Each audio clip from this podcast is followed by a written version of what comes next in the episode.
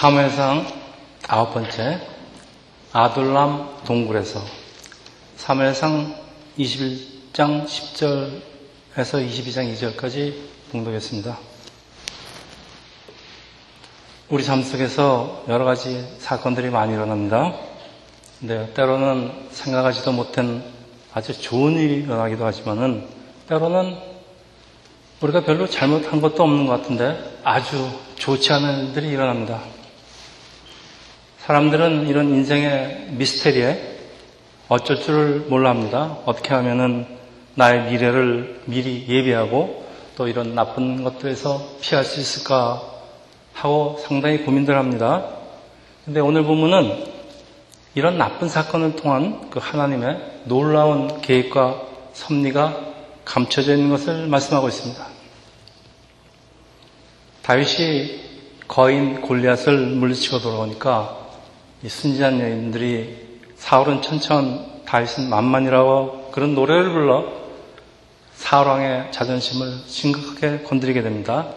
다윗은 쫓기는 생활을 합니다.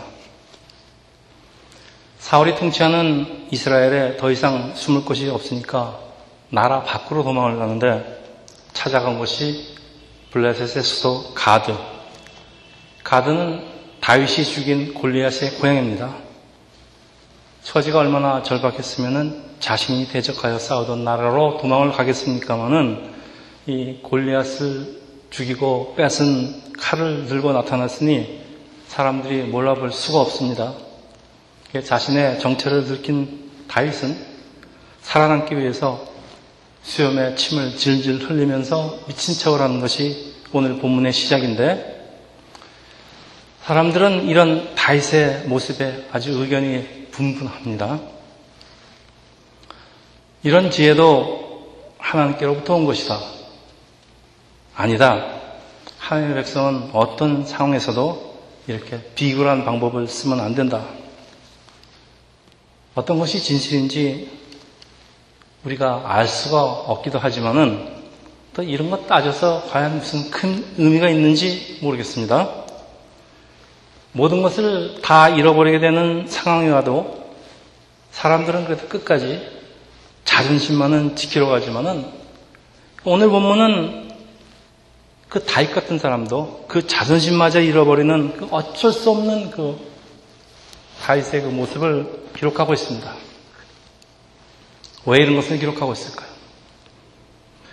여기 한 가지 분명한 사실이 있는데 우리의 삶 속에서도 다윗처럼 피할 수 없는 절박한 상황과 어쩔 수 없는 굴욕이 일어날 수가 있다는 것인데 이럴 때 과연 우리 하나님의 백성에게는 어떤 선택이 남아 있는지 참 닥쳐보기 전에는 알 수 없는 참 어려운 질문입니다. 이제 다윗은 광야로 도망을 가서 한 10여 년 오랜 광야 생활을 시작하는데 광야는 성경에서 자주 등장하기에 우리 크리스천에게 이렇게 낯선 용어는 아닙니다.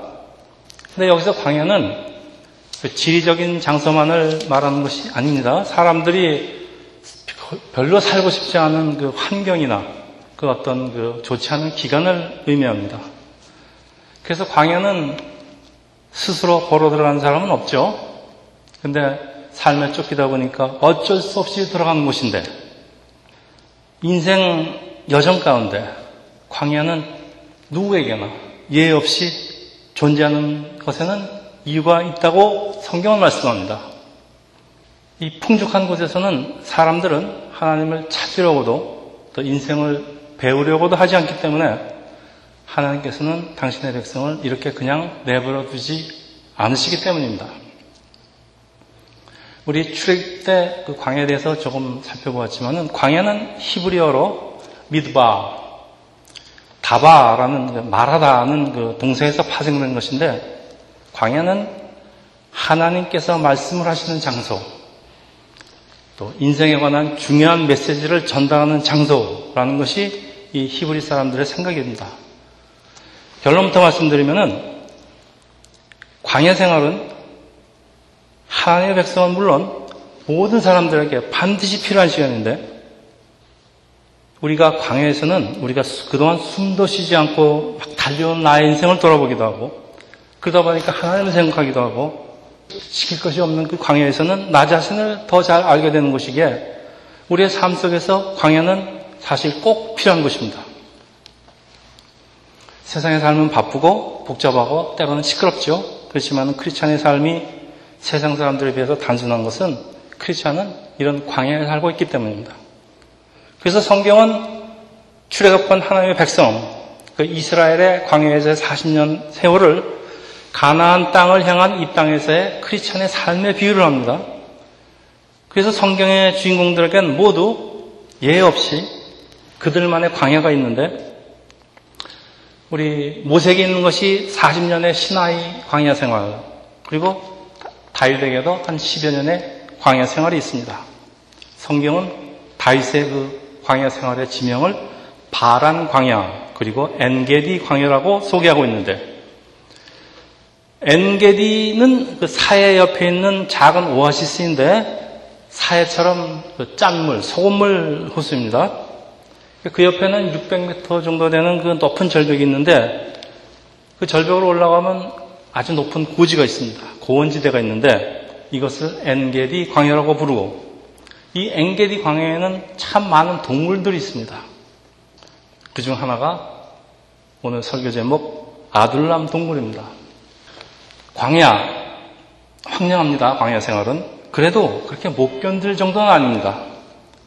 그렇지만 다이처럼 이 광야에서조차 숨을 곳이 없어 쫓기다 보면은 급하니까 할 수 없이 들어가게 되는 것이 바로 이 동물입니다. 동굴은 천장에 박쥐들 달려 있고 음침하고 어떤 동굴은 그 끝도 보이지 않는 그런 동물들이 참 많은데 여러분 우리 인생에서 가장 어렵고 캄캄한 아주 절망적인 순간을 말씀하고 있습니다. 광야에서 동물로 쫓겨 들어온 다윗에게는 먹을 것도 없고 얘기를 나눌 사람도 없고 뭐 아무런 희망도 남아있지 않은 채로 음침한 동굴에서 홀로 있는데 우리 인생에 이런 일이 일어나지 않으면 얼마나 좋을까요? 정말 이런 일 일어나지 않으면 얼마나 좋을까요? 근데 우리 나이 드신 분들은 뭐 더 잘 알겠지만은 인생이 그렇게 만만한 것이 아닙니다. 이 예고도 없이 찾아오는 이 캄캄한 동굴. 우리 살아남아야 됩니다. 그리고 살아남아서 반드시 통과를 해야 합니다. 얼마나 긴지, 얼마나 깊은지 우리는 모릅니다. 하나님 마음에 합한 사람이라는 다윗. 은 과연 이런 어려움을 어떻게 통과하는지 우리 다윗의 발자취를 살펴보는 것은 우리 오늘을 살아가는 우리 크리스찬에게 많은 도움이 될 것입니다.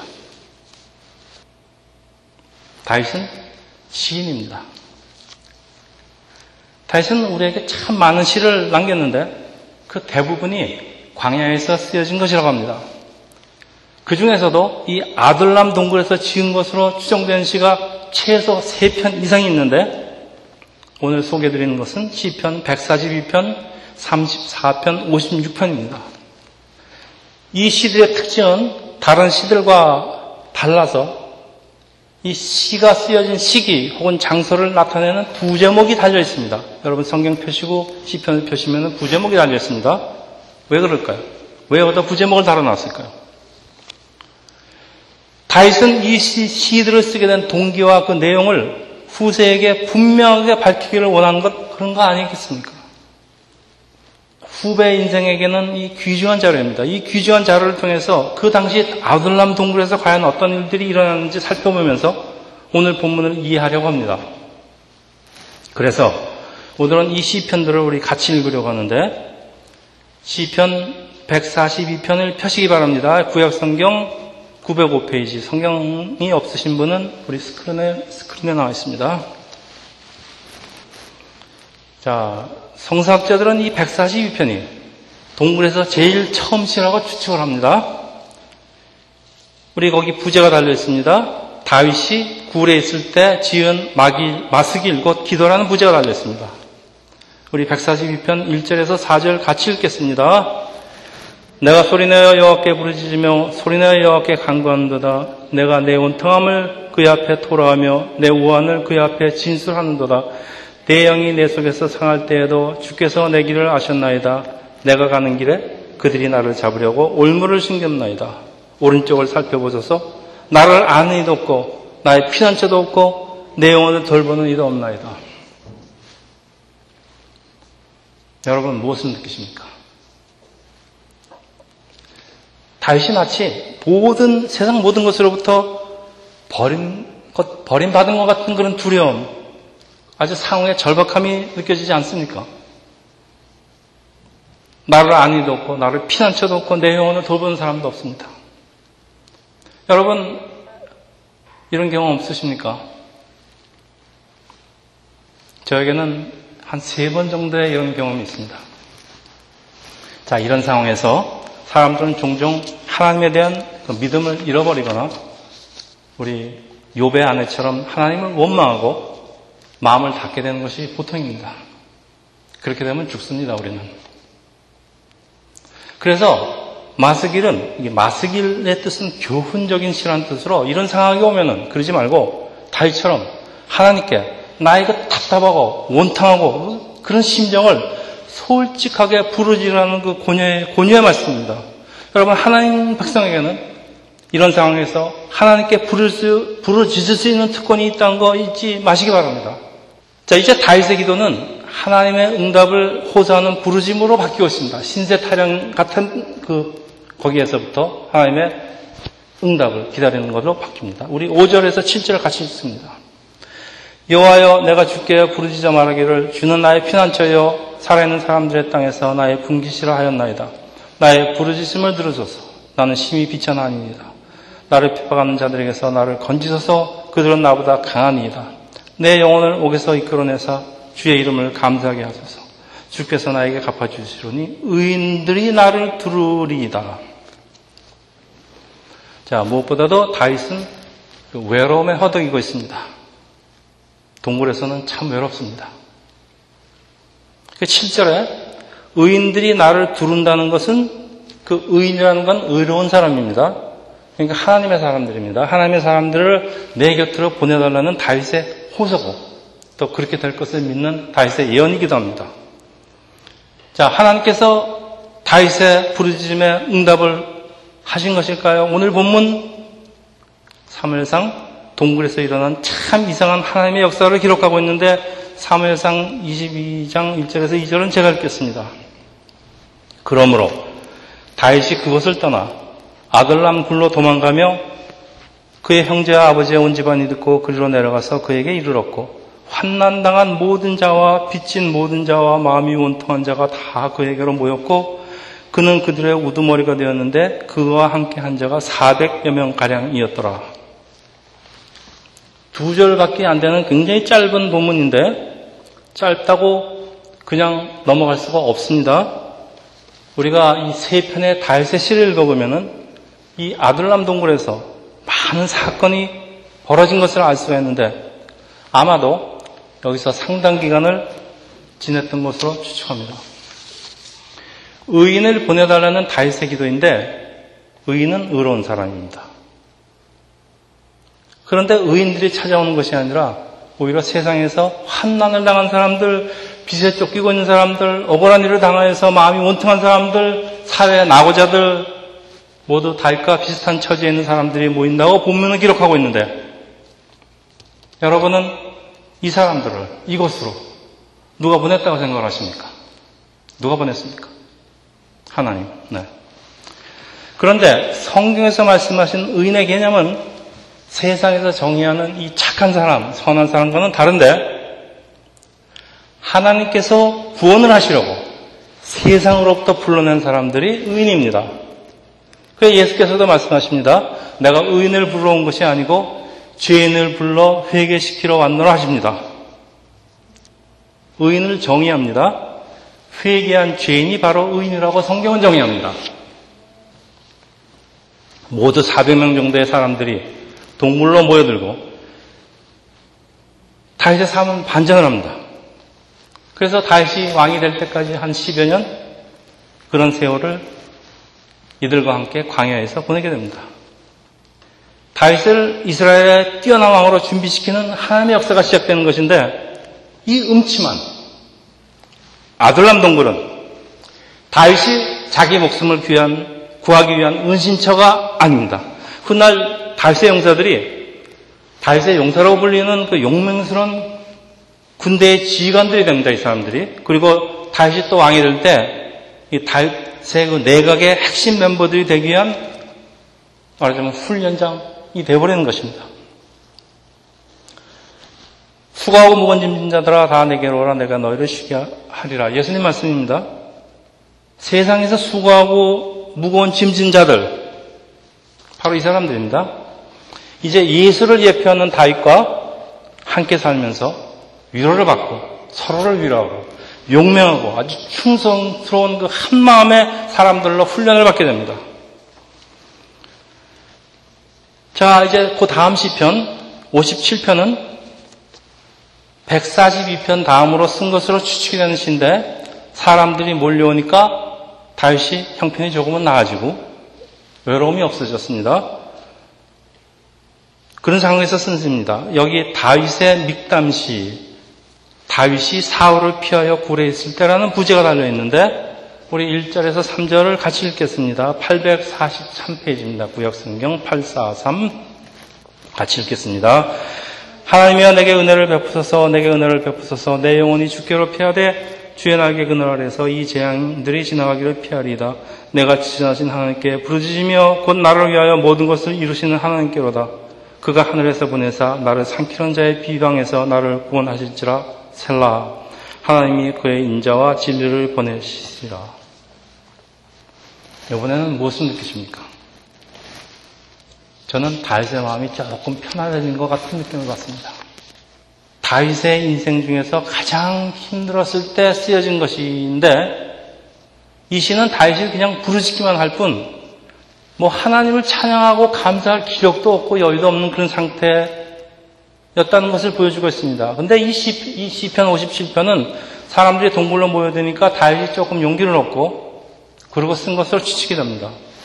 물론 아직도 많은 어려움이 남아있지만은 이 시에는 그래도 하나님을 찬양하면서 이 기도를 드릴 수 있는 정도는 된 것 같아요.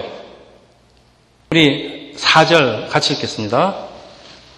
4절. 내 영혼이 사자들 가운데서 살며 내가 불사르는 자들 중에 누웠으니 곧 사람의 아들 중에라 그들의 이는 창과 화살이여 그들의 혀는 날카로운 칼 같도다. 참 중간에 아주 이상한 구절이 들어가 있습니다. 자, 다윗을 찾아온 400명. 다윗은 그들과 함께 살면서 뭐라 그러는가 하면은 내 영혼이 사자들 가운데 살며 내가 불사르는 자들 중에 누웠으니 그러니까 마치 사자나 불사르는 사람들 사이에 누웠다고 표현을 합니다. 그리고 그들의 있는 창과 화살이요 그들의 혀는 날카로운 칼 같다? 이거 이 사람들이 이빨로 막 그냥 서로 물어뜯고 싸우면서 혀로는 그냥 뭐 서로 욕하고 그런다는 표현 같아요. 참 재밌습니다. 자, 이 슬픔과 절망과 원망으로 된 사람들, 요즘 말로 우리 막 나가는 사람들, 막 나가는 인생들, 이런 사람들이 그 좁은 그 음침한 동굴에서 서로 부딪히는데 뭐 갈등과 다툼이 있는 건 너무나 당연한데, 과연 이, 이들을 누가 거두어서 위로하고 한 마음을 가진 한 공동체로 만들 수 있을까요? 이런 사람 어디 있습니까? 네, 역시 하나님 마음에 합한 사람 다윗입니다. 그래서 하나님께서는 이들을 다윗에게 보내시는데 다윗은 하나님의 뜻을 확실하게 깨닫고 아주 단호하게 하나님 제가 그렇게 하겠습니다 하고 결심하는 것이 7절에서 9절인데 여러분 이거 아주 잘 아시는 구절입니다. 복음전과 가사기도 하고 우리 같이 읽겠습니다. 7절에서 9절 하나님이여 내 마음이 확정되었고 내 마음이 확정되었사오니 내가 노래하고 내가 찬송하리로다. 내 영광아 깰지어다 비파야 수금아 깰지어다 내가 새벽을 깨우리로다. 주여 내가 만민 중에서 주께 감사하며 문 나라 중에서 주를 찬송하리이다. 내가 새벽을 깨우리로다. 한국 교회 새벽 기도의 캐치프레이즈입니다. 다윗도 이것에서 새벽 기도를 했는데 여러분 기도로 자기의 그 안타까움을 하나님께 부르짖는 게 신앙생활의 ABC입니다. 새벽에 하면 더 좋습니다, 물론. 이 400명이나 되는 거칠고 험한 사람들이 사람들과 함께 하면서 다윗도 아주 뛰어난 리더로 성장을 하는데 여러분 우리가 이제 사무엘서를 더 살펴보면은 다윗은 사람 다루는 기술이 아주 남달리 특출한 것을 알게 되는데 다윗은 이런 사람들과 같이 살면서 개성이 다양한 사람들을 다루는 그 지혜를 터득하고 이스라엘의 위대한 왕으로 성장을 하게 됩니다. 이들은 공동체의 한 일원으로서 갖춰야 할 그 규율, 질서를 배우면서 점차로 용맹스러운 다윗의 정의 군대가 되어갑니다. 이제 다윗이 동굴에서 제일 마지막으로 쓴 시로 알려져 있는 34편입니다. 이 역시 다윗이 아비멜렉 앞에서 미친 채 하다가 쫓겨나서 지은 시라는 주석이 달려있는데 여러분 조금 전에 두 시편과는 상당히 많이 다릅니다. 여러분 한번 같이 읽으면서 비교하시기 바랍니다. 우리 1절, 4절, 6절 구약성경 82, 825페이지 1, 4, 6절을 같이 읽겠습니다. 1절 내가 여호와를 항상 송축하며 내 입술로 항상 주를 찬양하리다. 4절 내가 여호와께 간구함에 내게 응답하시고 내 모든 두려움에서 나를 건지셨도다. 6절 이 공고한 자와 부르짖음에 여호와께서 들으시고 그의 모든 환난에서 구원하셨도다. 다윗과 400명이 이 아둘람 동굴에서 얼마를 지냈는지 우리는 알 수는 없습니다. 그렇지만은 짧지 않은 시간이었을 것 같아요. 자, 시간이 지나가면서 다윗의 시는 점점 변하지 않습니까? 여러분, 어떻게 다른 것 같아요? 자, 이 시의 특징은 무엇을 강구한 말이 전혀 없습니다. 시작부터 여호와를 송축하며 여호와께서 행하신 역사를 찬양하며 기뻐하며 감사합니다. 이 34편은 부르짖으면서 무엇을 구하는 기도가 아니라 하나님께서 하신 역사를 찬양하는 시인데 우리 우리 140편 처음 시작할 적에는 자기 신세 타령으로 시작하는 시가 얼마나 지났는지 모르지만은 끝 무렵에 가서는 하나님을 찬양합니다. 찬양만 합니다. 다윗의 모든 기도가 응답을 받아 이제 무엇을 구할 기도가 구할 제목이 없어진 거 아닙니까? 우리 나이 많은 권사님들 하시는 아침에 하시는 기도를 보면요. 뭐 구하는 기도가 별로 없어요. 구할 게 없어요. 다 응답받아서. 그러니까 하나님 찬양해요. 그리고 옆에 사람, 불쌍한 사람들, 어려운 사람들 중보기도 해주고 자기 위해서 구할 게 없어요. 지금 이런 상황까지 갔다는 거 아니에요? 자, 이 시편들에는 시간과 장소를 표시하는 부제목을 특별히 붙인 이유가 다윗이 이곳에서 일어난 하나님의 역사를 항상 기억하면서 그 은혜를 항상 찬송하면서 그러기 위한 것 아니겠습니까? 자기 간증 아닙니까? 자, 2, 2절, 3절, 5절, 7절을 같이 읽겠습니다. 2절 내 영혼이 여호와를 자랑하리니 공고한 자들이 이를 듣고 기뻐하리로다. 3절 나와 함께 여호와를 광대하다 함께 그의 이름을 높이세. 5절 그들이 주를 악마하고 광채로 내었으니 그들의 얼굴은 부끄럽지 아니하. 7절 여호와의 천사가 주를 경외한 자를 둘러 진치고 그들을 건지시는도다. 자, 이번에는 또 전에 시들하고 많이 다릅니다. 여러분 뭐가 다른지. 여태까지의 시는 다윗이 혼자 하나님께 드리는 기도입니다. 근데 이 시를 자세히 살펴보면요. 보십시오. 그들이 듣고 함께 그들의 얼굴 경호하는 자들 모두 단수가 아니고 복수 형태입니다. 다시 말하면은 이 시는 다윗의 시만이 아니라는 얘기입니다. 이 시는 그곳에 있는 모든 사람이 다윗이 대표해서 지었겠지만 한 마음으로 하나님께 드리는 찬양 아닙니까? 자, 이들은 어느새 하나가 되어서 한 마음으로 하나님을 찬양하는데 여러분 이런 일이 언제 일어나시는지 아십니까? 언제 한 마음으로 하나님을 찬양하는 일이 언제 일어납니까? 우리가 교회에서 예배드릴 때입니다. 우리 교회 가서 하나님을 한 마음으로 찬양하지 않습니까? 자, 교회의 정의는 헬라어로 에클레시아, 세상에서 부름받은 사람들의 모임, 세상에서 아들남 동굴로 부르심을 받은 그들은 이 400명을 다윗을 하나님께서는 의인, 성도, 세인트라고 부르십니다. 자, 이들은 함께 먹을 것을 구하고, 함께 기도하고, 함께 찬양하고, 모든 쓸 것을 나눠 쓰는데, 여러분, 이런, 이런 일이 언제 일어납니까? 우리 사도행전에 보이는 그 초대교회 모습하고 비슷하지 않습니까? 뭐, 제멋대로 살아온 그 사회, 변들 인생, 낙오자들, 죄인들의 집단이 어느새 한 마음으로 하나님을 찬양하는 신앙 공동체로 바뀌었습니다. 그리고 성경은 이런 신앙 공동체를 바로 교회라고 합니다.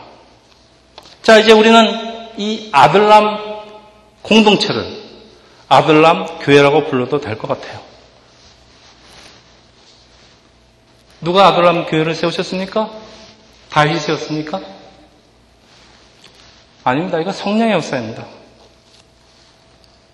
삶을 같이 하면서 서로 나누면서 서로 아끼면서 사랑하는 신앙 공동체 이것이 바로 하나님께서 오늘도 보기를 원하시는 교회의 모습입니다. 시는 계속됩니다. 이건 제가 읽겠습니다. 여러분 잘 들으십시오. 8절, 9절. 너희는 여호와의 선하심을 맛보아할지어다 그에게 피하는 자는 복이 있도다. 너희 성도들아 여호와를 경외하라. 그를 경외하는 자에게는 부족함이 없도다. 18절, 19절. 여호와는 마음이 상한 자를 가까이 하시고 충심으로 통해한 자를 구원하시는도다. 의인은 고난이 많으나 여호와께서 그의 모든 고난에서 건지시는도다. 여러분 무엇을 들으십니까? 마치 목사가 교회에서 하나님 말씀 선포하는 것 같지 않아요? 계속되는 22절. 여호와께서 그의 종들의 영혼을 속량하시나이다. 그에게 피하는 자는 다 벌을 받지 아니하리로다. 이건 이 구절은 마치 축도로 예배 마치는 것 같지 않아요? 저는 시편을 30, 34편에 읽다 보니까 마치 교회에서 목사가 말씀을 선포하고 축도로 예배를 마치는 것 같은 그런 착각을 받습니다. 뭐 착각이 아닙니다. 여러분 나중에 다윗이 왕이 됐는데 왕이 돼서 찬양대를 만들고 자신이 지은 시에다가 곡을 붙여서 다윗은 작사가만 아니라 작곡가도 합니다. 하나님을 찬양하는데 다윗은 이 아골람 동굴에서 예배를 드릴 때부터 자신의 시를 사용한 것 아닐까 하는 생각이 들어요. 그래서 그 시편 이들 시편 제목에 부제를 다루는 유래가 아닐까 그런 생각이 듭니다.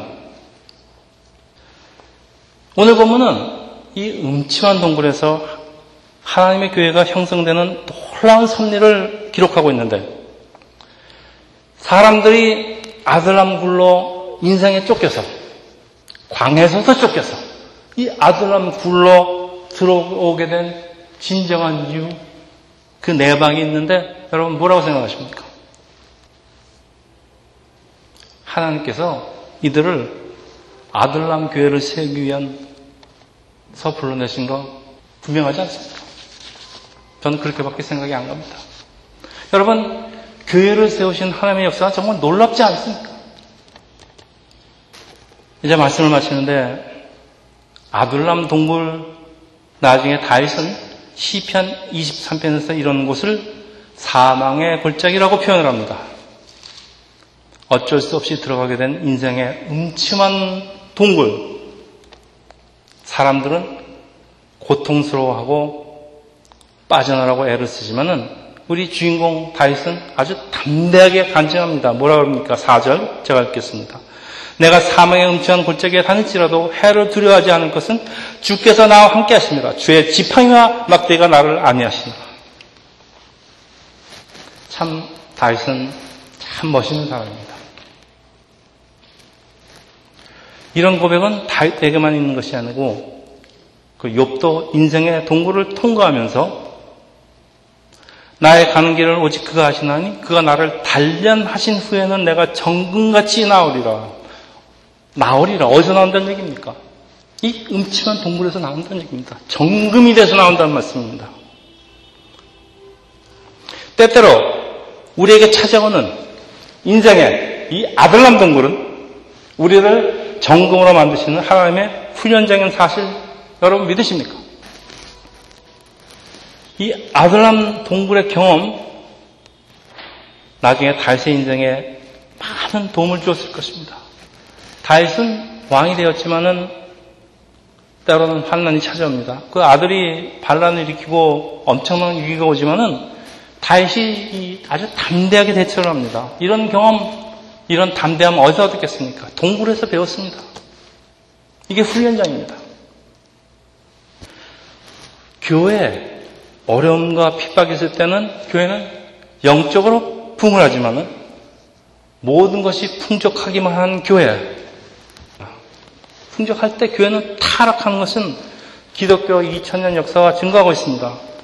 사도 바울은 우리 크리스찬을 하나님께서 거하시는 거룩한 성전, 바로 우리를 교회라고 하시는데, 우리 교회, 우리 크리스찬의 삶이 풍족하기만 하다면 교만이 찾아오고 타락하기가 쉽습니다.